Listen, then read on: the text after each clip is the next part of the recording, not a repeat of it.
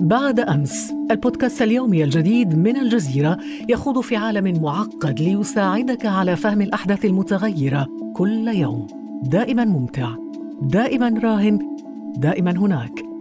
لا تنتظر حتى الغد واستمع اليوم إلى بودكاست بعد أمس. معي أنا خديجة بن جنة.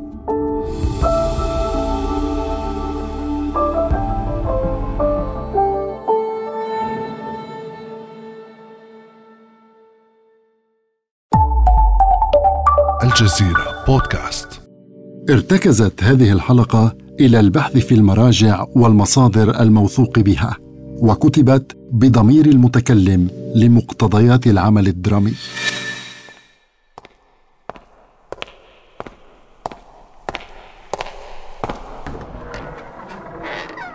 كيف حال ابن عمي الملك اليوم؟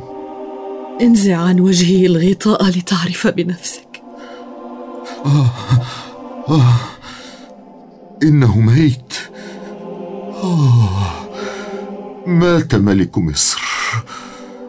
إن لله وإنا إليه راجعون. ومتى كنت ستخبريننا بذلك يا شجرة الدر؟ أنت زوجته وكان يجب عليك إخبارنا فور وفاته. هذا ليس وقت نواحك أيها الأمير. الملك توفي منذ قليل. رحل وهو يتحدث عن رغبته في طرد الفرنج من بلادنا. سأنفذ رغبته. علينا اولا كتمان خبر موته. لن نشيع جثمانه ولن ندفنه ماذا؟ تريدين جلب العار إلى بني أيوب وأحفاد صلاح الدين؟ بل أريد جلب العزة والفخر لهم. وهذا لن يكون إلا بعدم معرفة أحد بموت الملك. هذا قرار نهائي يا فخر الدين. استطعت إقناع فخر الدين بقراري فالفرنج يوشكون على اقتحام البلاد كلها ولن يتورعوا عن فعل أي شيء. فكيف إذا علموا بموت زوج الملك الصالح نجم الدين أيوب؟ فكرت في أن أبعث برسالة إلى أمير حصن كيف في ديار بكر. توران شاه ابن زوجي من زوجة ثانية للحضور واستلام الحكم وقيادة الجيش ولكنه لن يستطيع العودة سريعا. فاتفقت حينها مع الأمير فخر الدين بأن ندبر الأمر أمام الناس بالقول إن الملك لا يزال حيا لكن مرضه يمنعه من مقابلة أحد. فيتولى هو مقابلتهم بوصفه نائبا له ويوهمهم بنقل ما يطلبون إليه على أن أبت أنا بشتى المواضيع بالتشاور معه. وإذا لزم أمر ما توقيعا للملك أوقعه أنا كتوقيعه. أرسلت بعدها وراء طبيب الملك الخاص وأحد الخدم الموثوقين وأطلعتهما على السر وحذرتهما من إفشائه لأحد. وطلبت من الطبيب بمساعدة الخادم أن يحنط جثمان زوجي ويضعه في صندوق من خشب الصنوبر. كانت تلك مرحلة عصيبة جدا وكنت ملزمة بتحمل المسؤولية التاريخية مسؤولية الحفاظ على مملكة المسلمين في مصر فأنا شجرة الدر.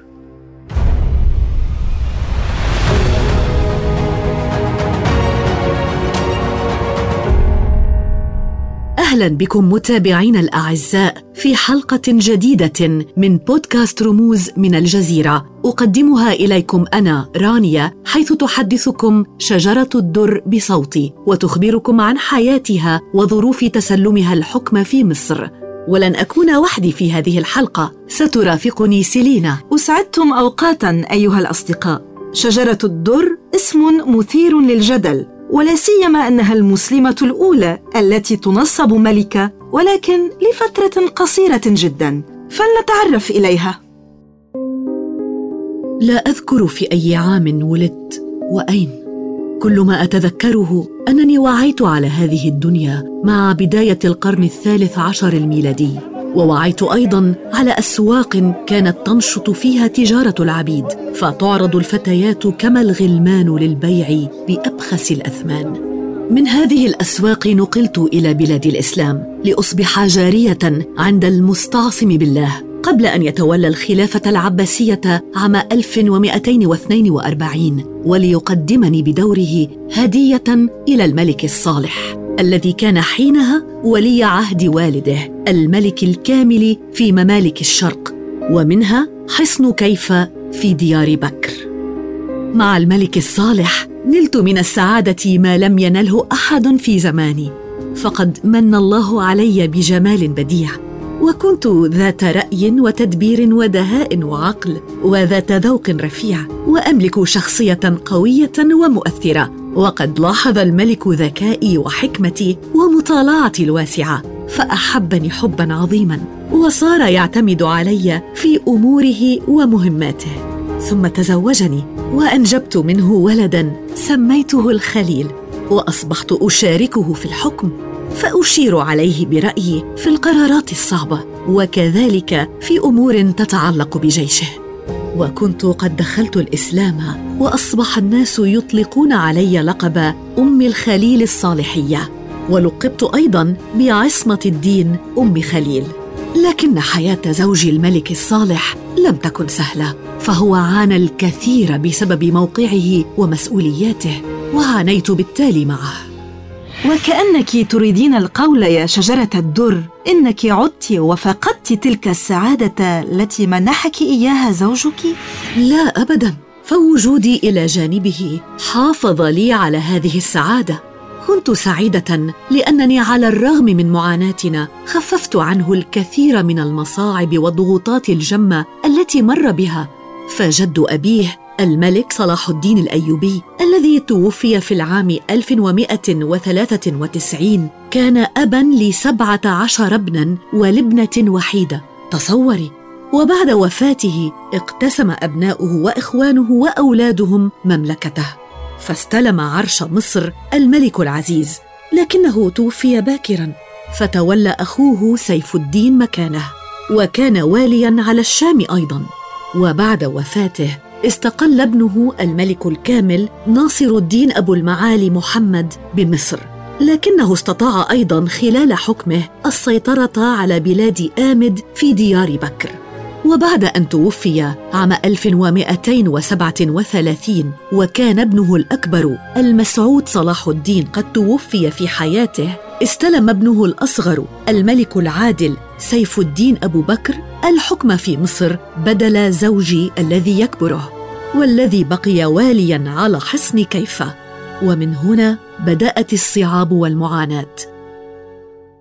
فالملك العادل بدأ يبدد أموال الدولة وانغمس في الملذات واللهو وأبعد عنه أهل الرأي والمعرفة مما دفع بالأمراء المصريين إلى توجيه رسائل إلى زوجي. حثوه فيها على القدوم إلى مصر وطمأنوه أن الجيش سيكون إلى جانبه. لكن زوجي في ذلك الوقت كان يحارب الخوارزميين في مكان حكمه بعدما انقلبوا عليه إثر وفاة أبيه. مما اضطره للجوء إلى سنجار. والخوارزميون أبناء قبيلة كبيرة شرق آسيا لكنهم كانوا قد التجأوا إلى بلاد ديار بكر بعدما طردهم القائد المغولي جنكيز خان من بلادهم خلال فتوحاته. من سنجار استطاع زوجي مع جيشه التقدم نحو دمشق والسيطرة عليها. وبعد فترة قرر التوجه من دمشق على رأس جيشه إلى مصر ولكن بعد قطعه نهر الأردن كان عمه عماد الدين إسماعيل الملقب أيضا بالملك الصالح قد غادره واستولى على تلك المدينة لعدم وجود حامية كافية لها فعاد الجيش بأكمله إليها خوفا على عائلاته الموجودة فيها. فتوجه زوجي حينها إلى نابلس وترك وحيدا باستثناء مع ولد خليل وبعض أمراء مماليكه ومن هناك استطاع ابن عمه الملك الناصر داود خداعنا. فجلبنا إلى الكرك التي يملكها وأبقانا فيها تحت الإقامة الجبرية. موهما زوجي بأنه يحمينا من الملك العادل لكنه كان ينفذ اتفاقا معه ضد زوجي. كانت بدايته العمل على طرده من دمشق. لم يطل الأمر حتى دب الخلاف بين الملكين العادل والناصر. فاندفع هذا الأخير إلى التحالف مع زوجي ضد أخيه الملك العادل طالبا منه الملك على الشام والشرق بعد تسلمه السلطة في مصر. واستطاع زوجي بمساعدة قسم من مماليكه في مصر اعتقال أخيه منهيا حكمه وليصبح مكانه ملكا على تلك البلاد منذ العام 1240 ولم يلب مطالب ابن عمه الناصر لأنه لمس أنه يضمر له السوء وأكرم مماليكه الذين ثبتوا على ولائهم. فزوجي الملك الصالح اشترى مماليك ما لم يشتره أحد من أهل بيته حتى أصبحوا يشكلون الجزء الأكبر من جيشه وقربهم منه ومنحهم مراكز مهمة وسماهم المماليك البحرية وبفضلهم عاد واستولى على دمشق من جديد. لم تفارقني السعادة معه منذ وجودنا في بلاد المشرق أيام والده وحتى في فترة اعتقالنا في الكرك. قاسيت معه الأهوال والمحن وما همني ولكن السعادة خطفت مني في مصر عندما توفي ابني خليل وهو لا يزال صغيرا.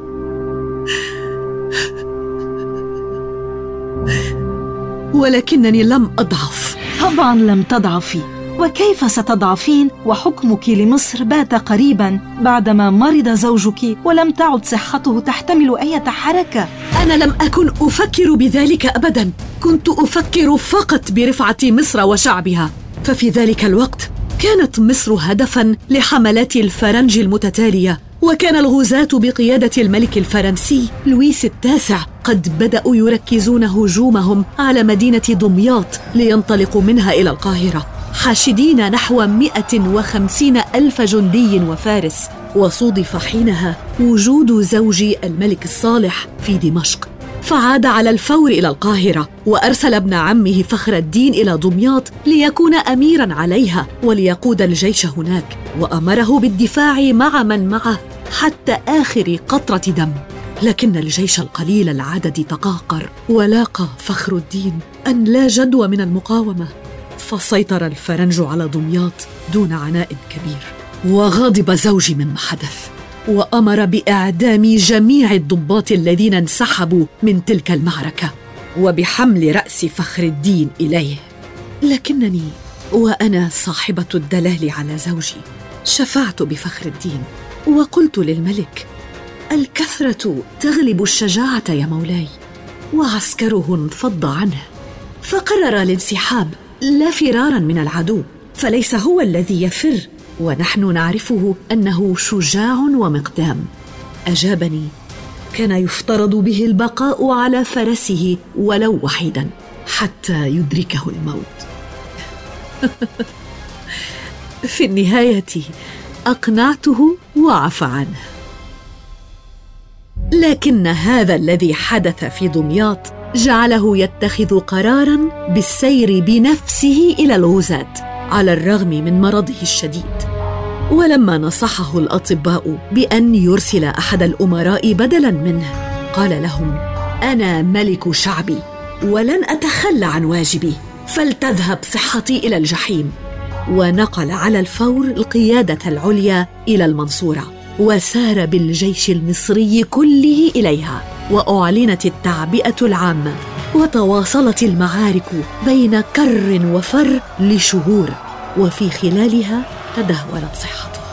إلى أن وافته المنية عام 1249 ومن حينها بعدما أخفيت موته عن الجميع اهتممت بسير المعارك مع الفرنج فكنت أتلقى يوميا التقارير من الميدان وأقرر بشأنها وكأنها قرارات الملك الصالح بمساعدة الأمير فخر الدين طبعا. لقد قدت المعارك ضد الغزاة وحميت مصر منهم ولو لم أتصرف بحنكتي وحكمتي لكانوا استولوا على البلاد بأكملها. أتتك الفرصة حينها لتقودي البلاد وكأن زوجك هو الذي يقودها، لكن فرصتك هذه لم تدم طويلا بعد عودة ابن زوجك لاستلام الحكم. لن أحسدك على الموقف الذي كنت فيه أمامه عندما عاد. لعلمك يا سيلينا، لم يوصي زوجي قبل موته بمن يأخذ السلطة بعده، ولم يكن عنده سوى ابن وحيد هو توران شاه. وعلى الرغم من ذلك عملت على ترتيب انتقال سلس لابنه للسلطة قبل عودته. فجمعت الأمراء والأعيان وقلت لهم وهم يظنون أن الملك الصالح حي إن السلطان يأمركم أن تبايعوا بعده ابنه الملك المعظم غياث الدين توران شاه فبايعوه وأرسلت هذه الأوامر إلى القاهرة وجميع أنحاء المملكة. فبايعه جميع الأمراء والأعيان والقيادات. كانت الأمور تسير بخير ولكن بعد مرور ثلاثة شهور على وفاة الملك دون معرفة الناس بدأت الشكوك تحيط ببعض قادة المماليك حول بقائه على قيد الحياة. كان الفرنج حينها يهاجمون المنصورة ويستبسل المماليك في الدفاع عنها. وخلال تلك المعارك قتل الأمير فخر الدين. فبات من الحكمة أمام كل ما كان يحدث أن أستدعي توران شاه فكتبت له رسالة أبلغته فيها بوفاة أبيه وتنصيبه مكانه وقلت له إني أدعوك لتأخذ مكان أبيك من دون تباطؤ فإن الأمر خطير جدا والعدو داخل البلاد. عندما حضر إلى مصر غضب كثيرا حين علم بأمر إخفاء خبر موت أبيه وتحنيط جثمانه وقال لي مهددا صبرا ليس هذا وقت الحساب فالعدو داخل بيوتنا. وانصرف إلى مقاتلة الفرنج. ولم تمضي فترة قصيرة حتى تحقق النصر عليهم فتقهقروا وقتل عشرات الآلاف منهم. وتم أسر الملك لويس التاسع مع عدد كبير من كبار الضباط في جيشه. وبعد هذا الانتصار الكبير تم الإعلان رسميا عن موت الملك الصالح وعن مبايعة ابنه الملك المعظم توران شاه الذي أقام احتفالا ضخما بمناسبة مبايعته وانتصاره على الفرنج. وسرعان ما بدأ بتهديدي وطلب المال مني. عندها. رأيت من الأنسب أن أغادر مصر. فرحلت إلى القدس. رحلت خوفا من تهديده لك؟ أم لأنك قررت التخلص منه؟ فابتعدت بعدما اتفقت على ذلك مع مماليك زوجك ورجعت بعد قتلهم له.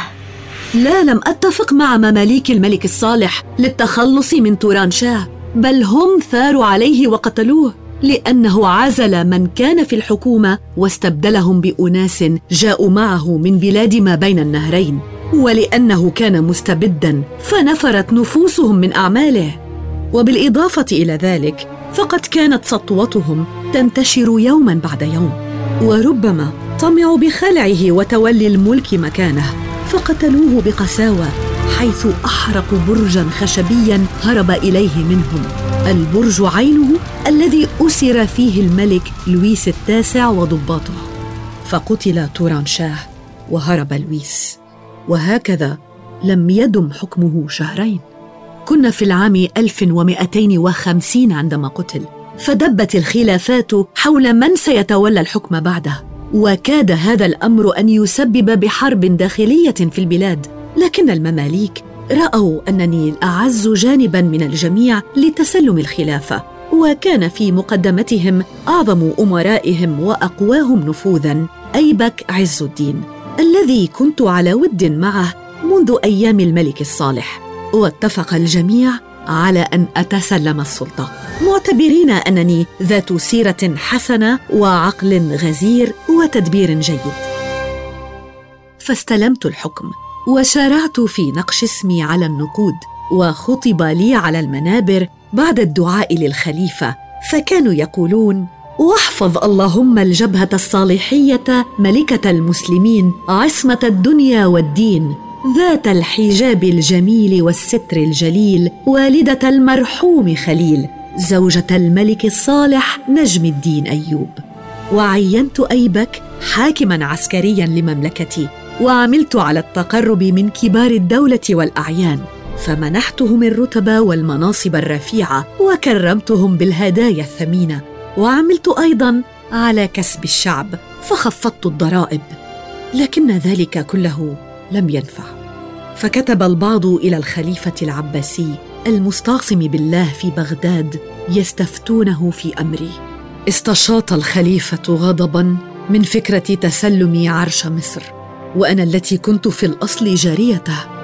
فبعث برسالة شديدة الغضب واللهجة إلى القاهرة وجاء فيها اعلموا إن كان ما بقي عندكم في مصر من الرجال من يصلح للسلطنة فنحن نرسل لكم من يصلح لها. لم أجد أمامي حينها سوى التخلي عن العرش بعدما حكمت مصر لثمانين يوما. لكنك لم تستسلمي وبقي الحكم حلمك الذي لا ينتهي ولو اضطررت إلى القتل. أليس كذلك يا شجرة الدر؟ أنا لست قاتلة.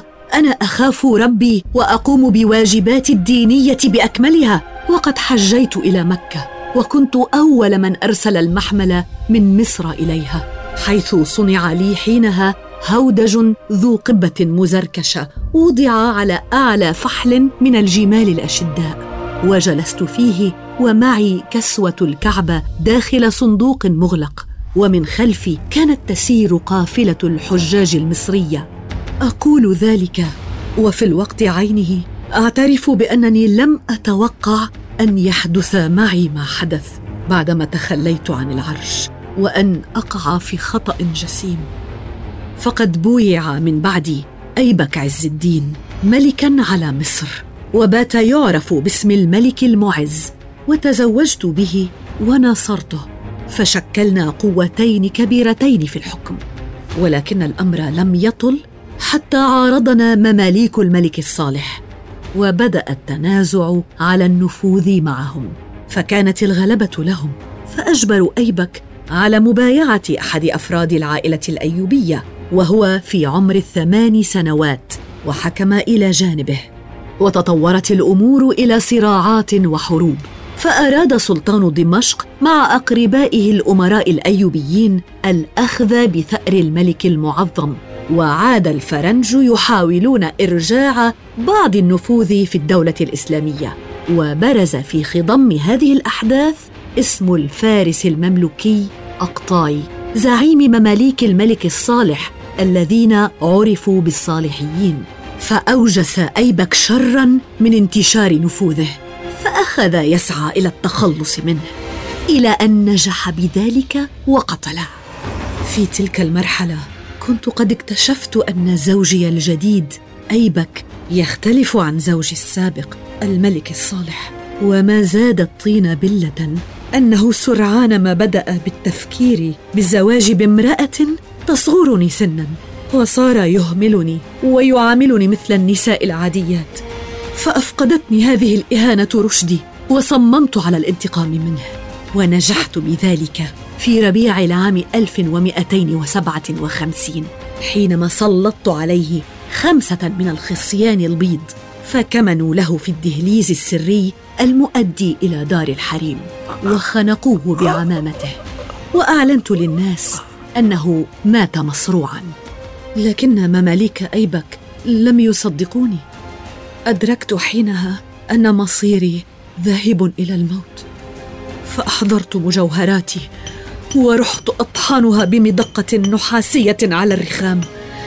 حتى لا تستخدمها ضرتي زوجة أيبك الأولى لم تمضي ساعات قليلة حتى اعتقلوني وسجنوني في أحد الأبراج ثم سلموني إلى ضرتي فأدخلتني إلى غرفة مع عدد من جواريها وهناك انهلن علي بالضرب على رأسي بالقباقيب آه!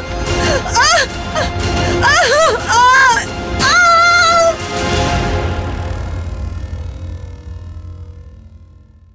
وهكذا رحلت شجرة الدر.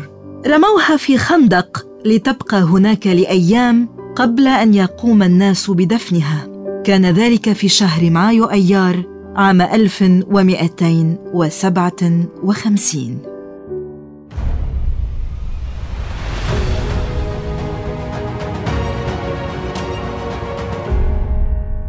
في الحلقة المقبلة من بودكاست رموز سنتناول سيرة رمز آخر رحل وترك أثره في حياتنا. لا تفوتوا حلقتنا التالية الأسبوع المقبل، ويمكنكم الاستماع إلينا عبر Google Podcast أو Apple Podcast أو SoundCloud. فقط ابحثوا عن الجزيرة بودكاست.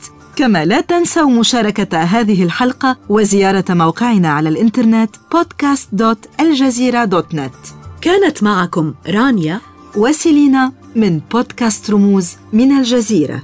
إلى اللقاء.